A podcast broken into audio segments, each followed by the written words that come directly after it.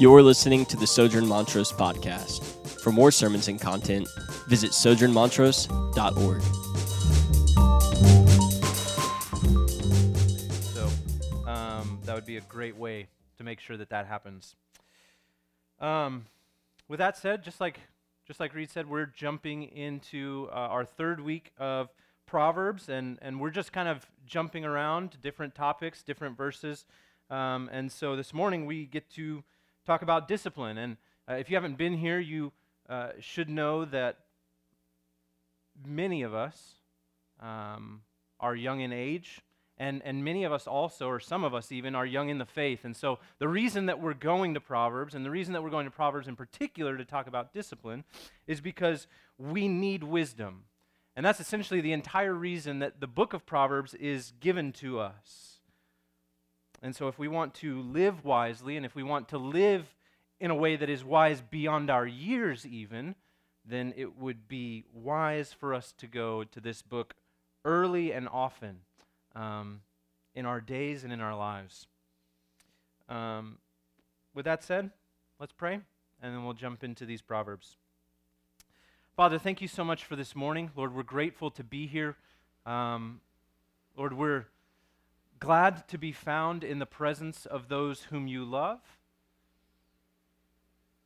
And Lord, that we can know this morning that the reason that we are loved is not because we've done something great this week or because we've been particularly accomplished throughout our lives or because we have a certain amount of dollars in our bank account, God, but that simply and purely because the work your son Jesus did is sufficient for us.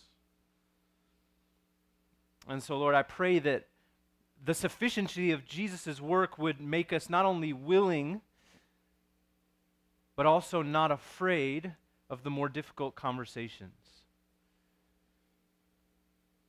Or that we would walk into life day by day with a confidence that can't be broken because we've been attached to you by this perfect work of Jesus, and we cannot and will not be removed. And so, Lord, I pray that you would both instruct and correct us this morning by your word, and that by your Spirit, Lord, you would make us to be more holy, that you would, be, that you would make us to be more like your Son, Jesus, and that that would be glorifying and honoring to you, but that it will also be joyful and freeing for us. We pray all this in Jesus' name. Amen.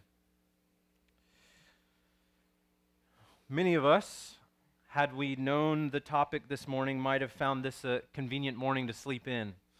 Um, the weather would have been another uh, convincer on that trail.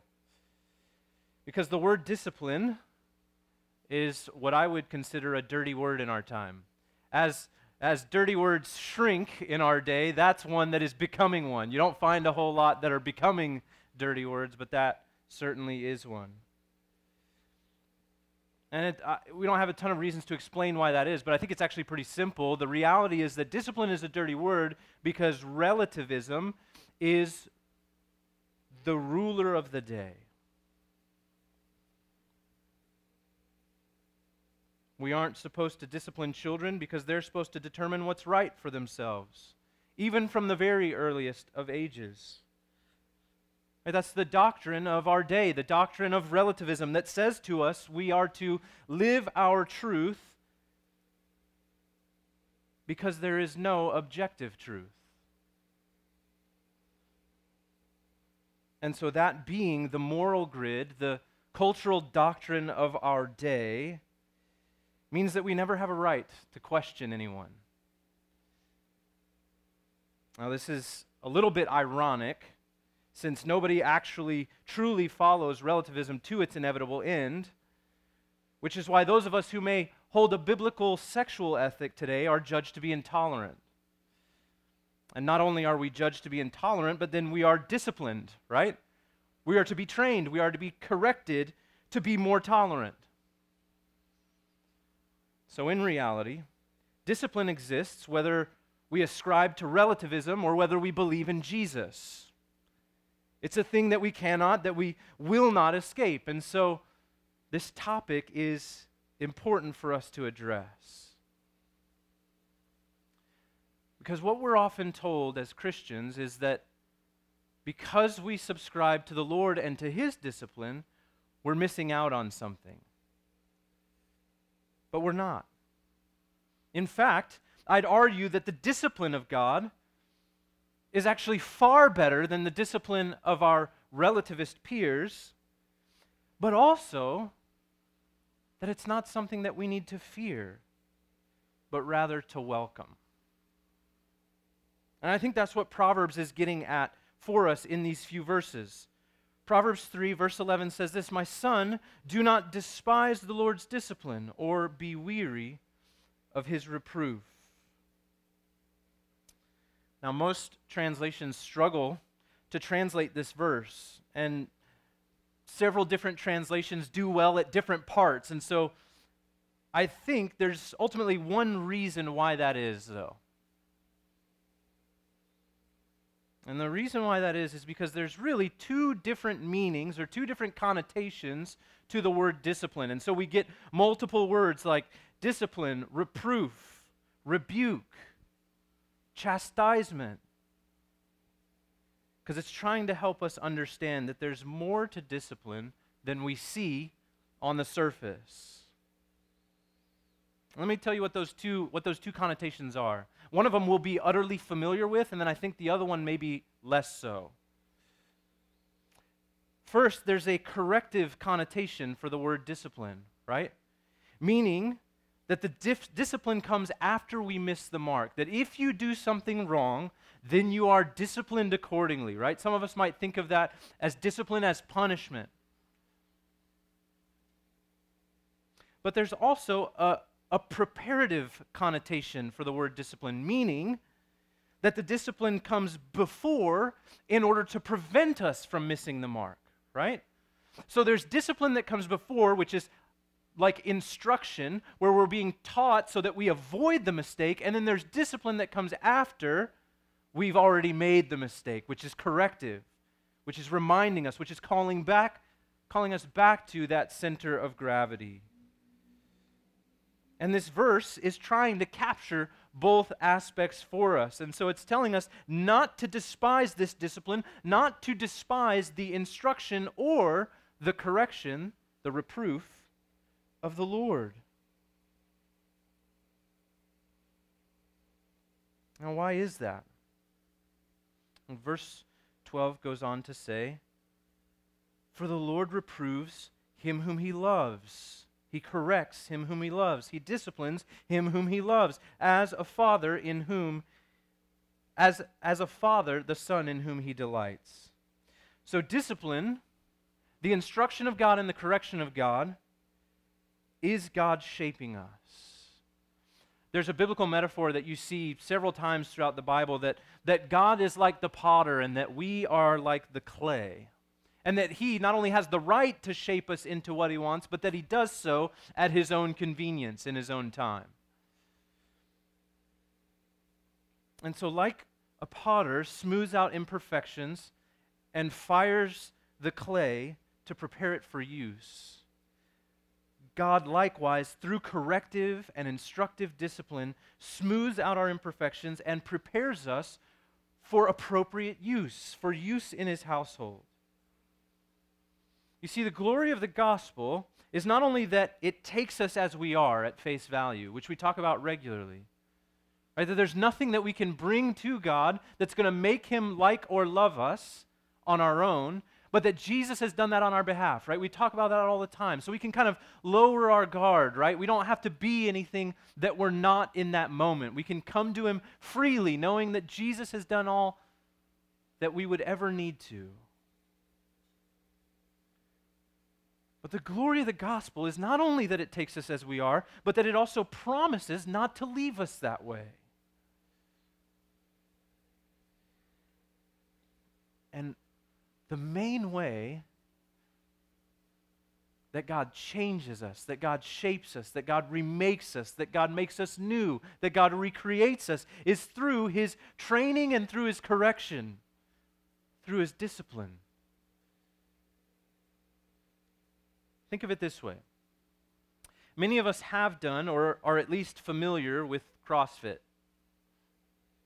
In CrossFit, there's a high, high emphasis on using the right form. That's why, usually, before you can join the rest of the, what's it called? Not, it's not gym, box, right? Because who knows why? Um, I've never done CrossFit, so. But you usually have to go to an introductory course, right? You have to go to that beginner's course where essentially all they're harping you on is form, form, form, form. If you do it the wrong way, you're going to hurt yourself. So let us teach you how to do it the right way first. You're being trained in that moment. But it doesn't stop there, right? Once you join the rest of the people who are there, right? Once you join the regular group of folks, the regular course, the regular class, there are instructors that are walking around. And as needed, what are they doing? They're correcting you, right? They're telling you, hey, look, your back's not quite at the right angle. If you squat that way, you're not going to walk for the rest of your life, right?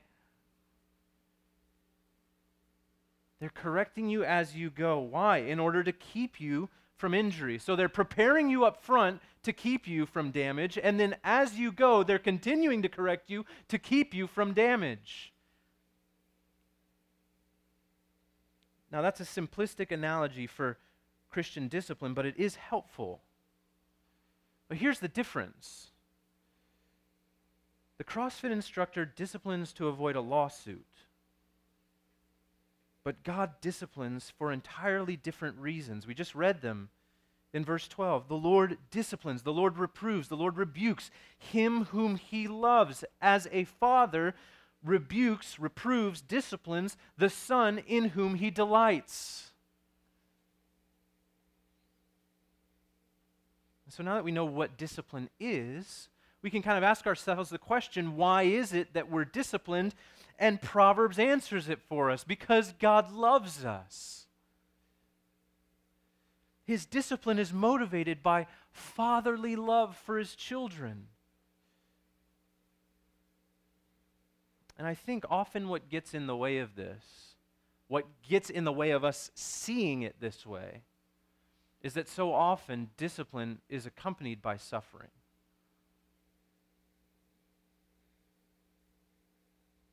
We tend to ask ourselves questions like, I'm suffering.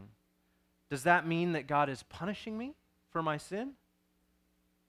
Right? Something bad happens to us and we immediately start to pray. We're kind of like, God, I don't know what I did, but I'm sorry. Can we, can we start over?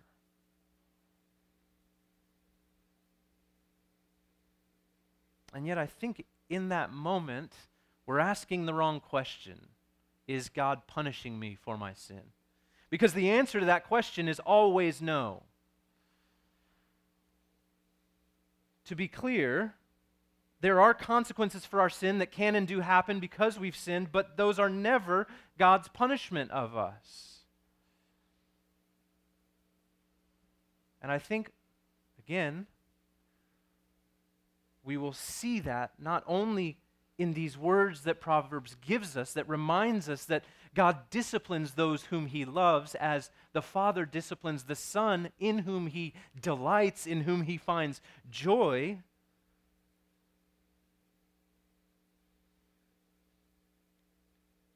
I think we can quite simply know it because of what he's already done on our behalf in Jesus. There's a there's a clause in the Fifth Amendment of the United States Constitution called the Double Jeopardy Clause, and it reads like this No person shall be subject for the same offense to be twice put in jeopardy of life or limb.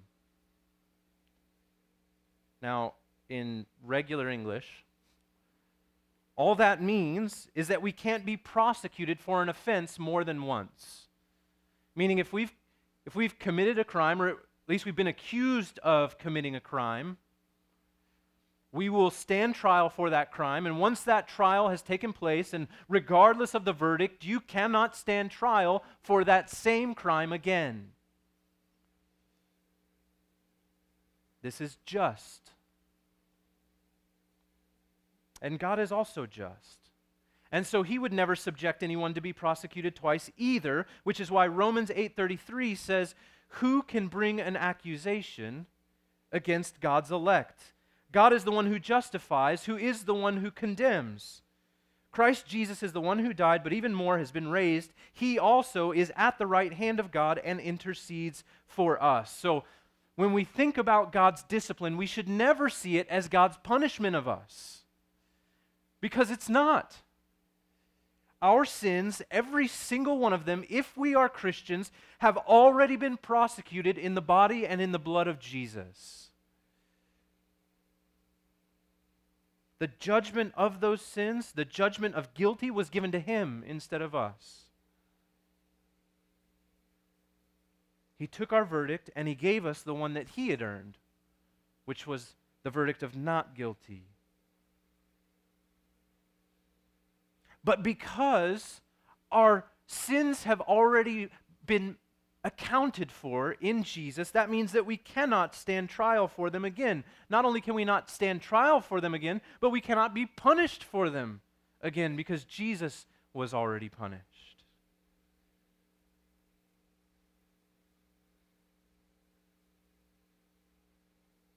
And in Romans 8, we're told that Jesus is actually at the right hand of the Father and that he's constantly retelling that reality to the Father, keeping that in his ear, in his mind, day through day, that he is interceding on our behalf. Constantly reminding the Father, not guilty, not guilty, not guilty, as though the Father needed reminding. And that's why in Romans 8:35 it asks us this rhetorical question, who shall separate us from the love of Christ? Shall tribulation or distress or persecution or famine or nakedness or danger or sword? And Paul is asking all of those questions expecting us to say no.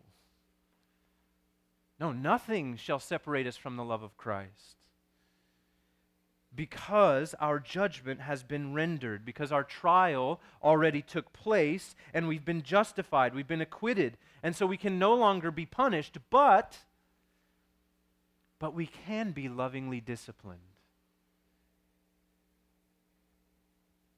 I'm going to read from Hebrews chapter 12. It actually quotes the proverb that we just read a few moments ago from Proverbs chapter 3. And so in Hebrews chapter 12, starting in verse 3, this is what it says Consider him, that is Jesus, who endured from sinners such hostility against himself, so that you n- may not grow weary or faint hearted. Verse 4 In your struggle against sin, you have not yet resisted to the point of shedding your blood. And have you forgotten the exhortation that addresses you as sons? And this is the quote straight from Proverbs My son, do not regard lightly the discipline of the Lord, nor be weary when reproved by him. For the Lord disciplines the one he loves and chastises every son whom he receives. It is for discipline that you have to endure. God is treating you as sons, for what son is there whom his father does not discipline? If you are left without discipline, in which all have participated, then you are illegitimate children and not sons. And so the author of the letter to the Hebrews expands upon what the Proverbs is trying to tell us, which is that our entire view of discipline should be reshaped by the reality that God loves us, and He's displayed that love for us in a Savior who was willing to battle sin to the point of death who was tempted time and time again to release himself into all of his deity, to call down fire from heaven to strike, right? And instead walked into his death willingly and without sin. And that because of that, when we receive discipline from God, what that really means, what that really means is that you're not an orphan when God disciplines us, when He instructs us, or when He corrects us, what He's saying is, You're my child. What He's saying is, You're my son. What He's saying is, You're my daughter.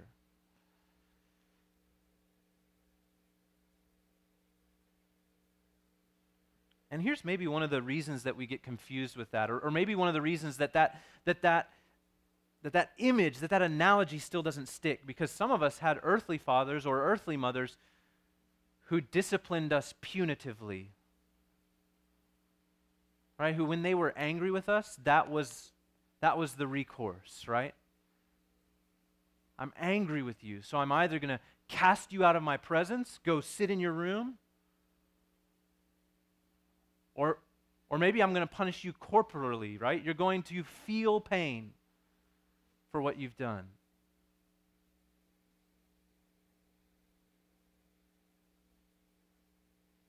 And yet, the discipline of the Father God comes to us entirely differently because the punitive discipline has already been put upon Jesus. And so we receive instruction and we receive correction, and it's not devoid of pain. It's not easy. It's not always enjoyable, but it is graciously given from a place of love. And so, what does that mean for us this morning? Let's keep reading in Hebrews 12. Starting in verse 9, it says this Besides this, so besides everything that we've just read, we have had earthly fathers who disciplined us and we respected them. Shall we not much more be subject to the Father of spirits and live? For they disciplined us for a short time as it seemed best to them, but he disciplines us for our good, that we may share his holiness. Verse 11 For the moment, all discipline seems painful rather than pleasant, but later it yields the peaceful fruit of righteousness to those who have been trained by it. A couple of things we need to note. Number one, discipline all of us receive it. All of us receive it. Which means none of us should be surprised that we need it, and none of us should be surprised that our brothers and sisters need it. How great is it to be in a place where the playing field is truly level? We all need discipline, and we will all receive it because the Lord loves us. And in verse 10, it tells us that in his instruction and in his correction, God is strengthening us, that he's actually making us more holy, that he's actually making us more free, not less free, that he's actually making us more like Jesus. And although that discipline does not seem pleasant, although it's painful, although it's not easy, although it's not particularly enjoyable, it yields a delicious and peaceful fruit of righteousness. And so, discipline as a whole, I think, as we look at it, right, should be turning upside down a little bit, in that most of us would have shuddered at the thought of discipline. Most of us would have tried to mitigate our reception of discipline, either from the Lord or from anyone else. Most of us, right, would be worried, fearful in those moments. And yet, what we're being taught here is that it will come, so we shouldn't be surprised, but that when it comes, even though it's unenjoyable, the Lord is at work in us. And so, what should we do? I think three more verses in Hebrews tell us what, what we should do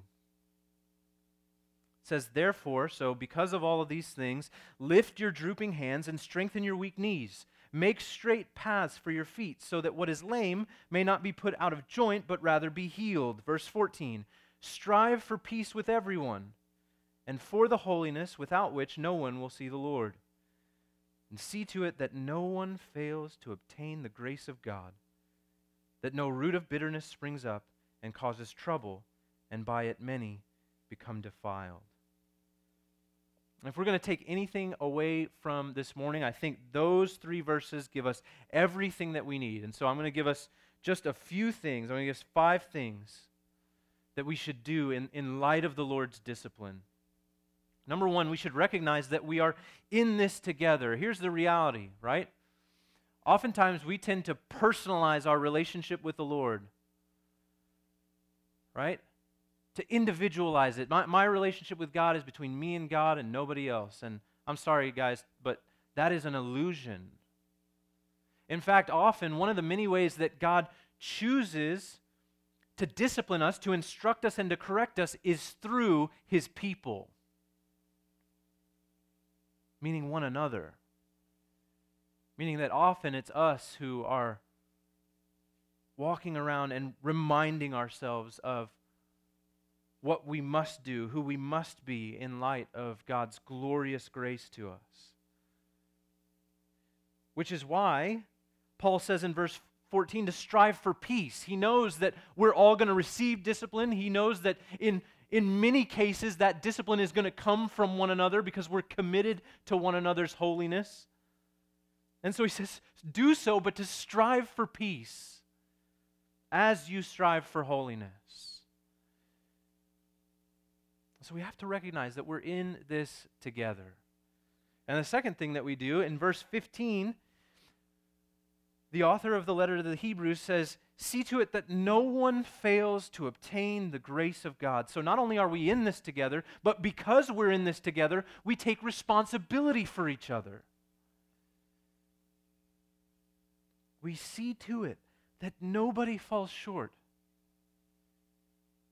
What this means, brothers and sisters, is that each and every one of us in this room this morning, if we have called upon the name of Christ for salvation, if we've lovingly been adopted into his family, and he now calls us sons and daughters in his household, then we bear a personal and real responsibility for one another. Which means that we speak up boldly and to each other's faces not behind each other's backs.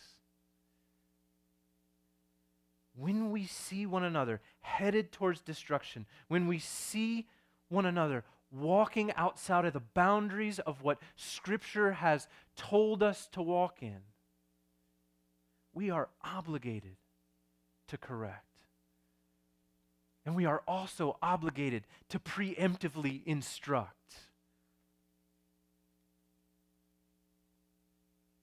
But we're to do it in a way that doesn't produce bitterness, right?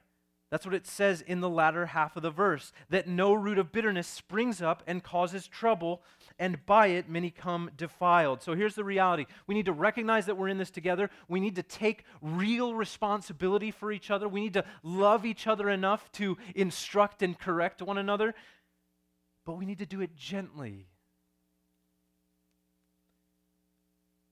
striving not only for peace in our relationship with one another, but striving for peace in the heart of the person that is disciplined. Here's the reality God doesn't discipline us in order to shake our faith, He disciplines us in order to strengthen it.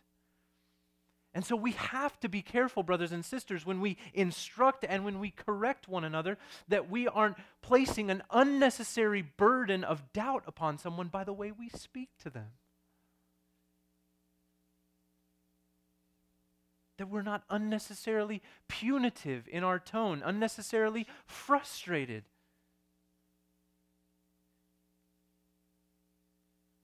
We're not harsh because Jesus wasn't harsh with us, right? We talked about this two weeks ago that Jesus came and he was gentle and lowly in heart, and he invites us to come to him.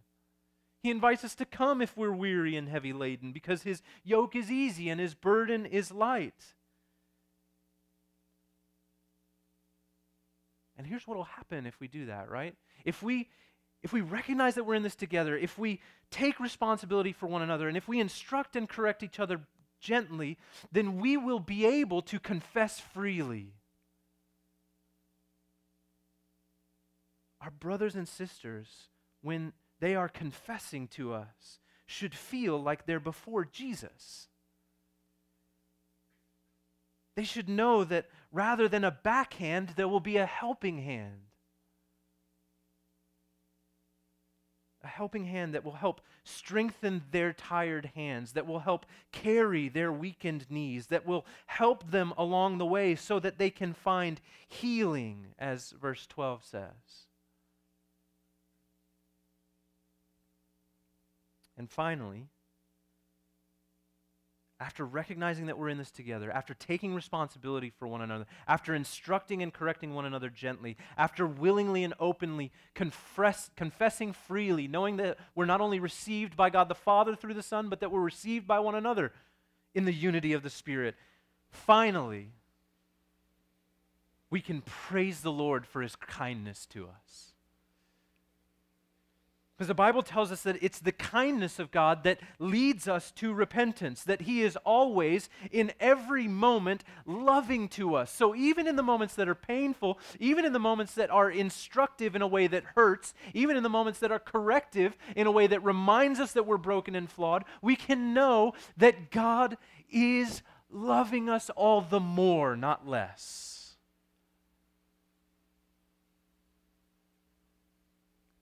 What kind of confidence would we walk in if we knew that that was true? What kind of humble willingness would we walk in subjection to the Lord's discipline through His Word and through His people? If we knew that this is what God is doing in us, that He's not simply upstairs writing tickets but that He's lovingly ushering us along all the way to the front door of His kingdom, and that we will arrive there having been perfected through this disciplining work.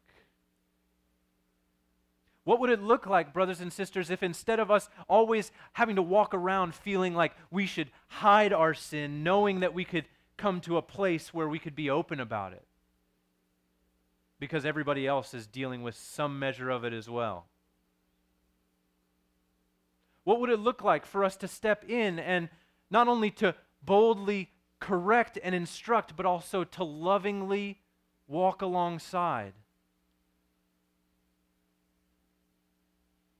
What would it look like to not just be frustrated by each other's problems, but to lovingly walk into the healing of those problems? I think we would look different I think we would actually be the inclusive community that the world is so eagerly searching for, but that's not really all that inclusive.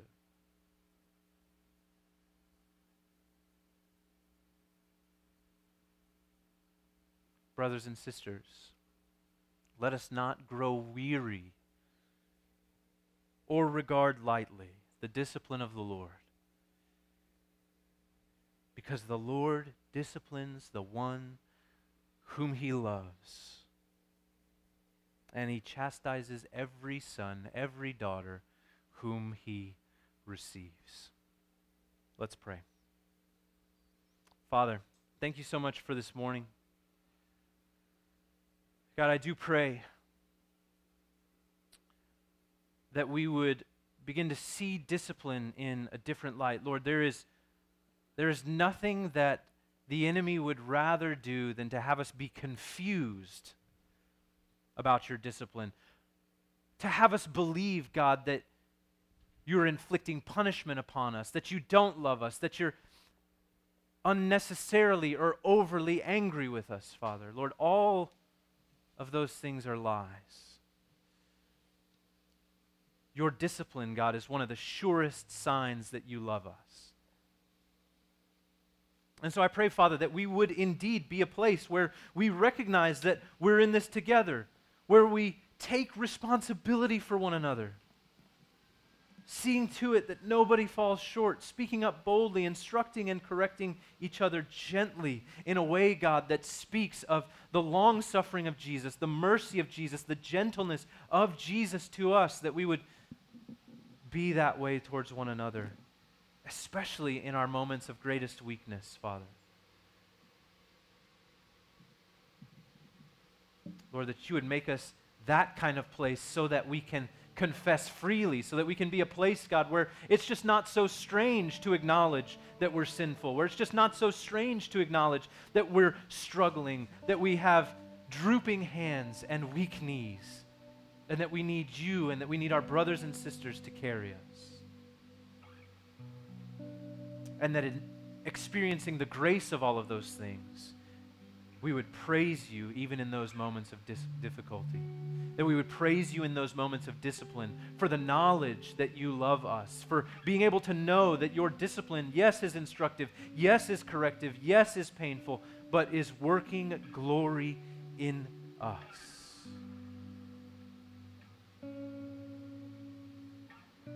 And may we find that peace that is there, that peaceful fruit, that peace of the soul that no matter what comes our way, we can know we have a Father who loves us enough to discipline us.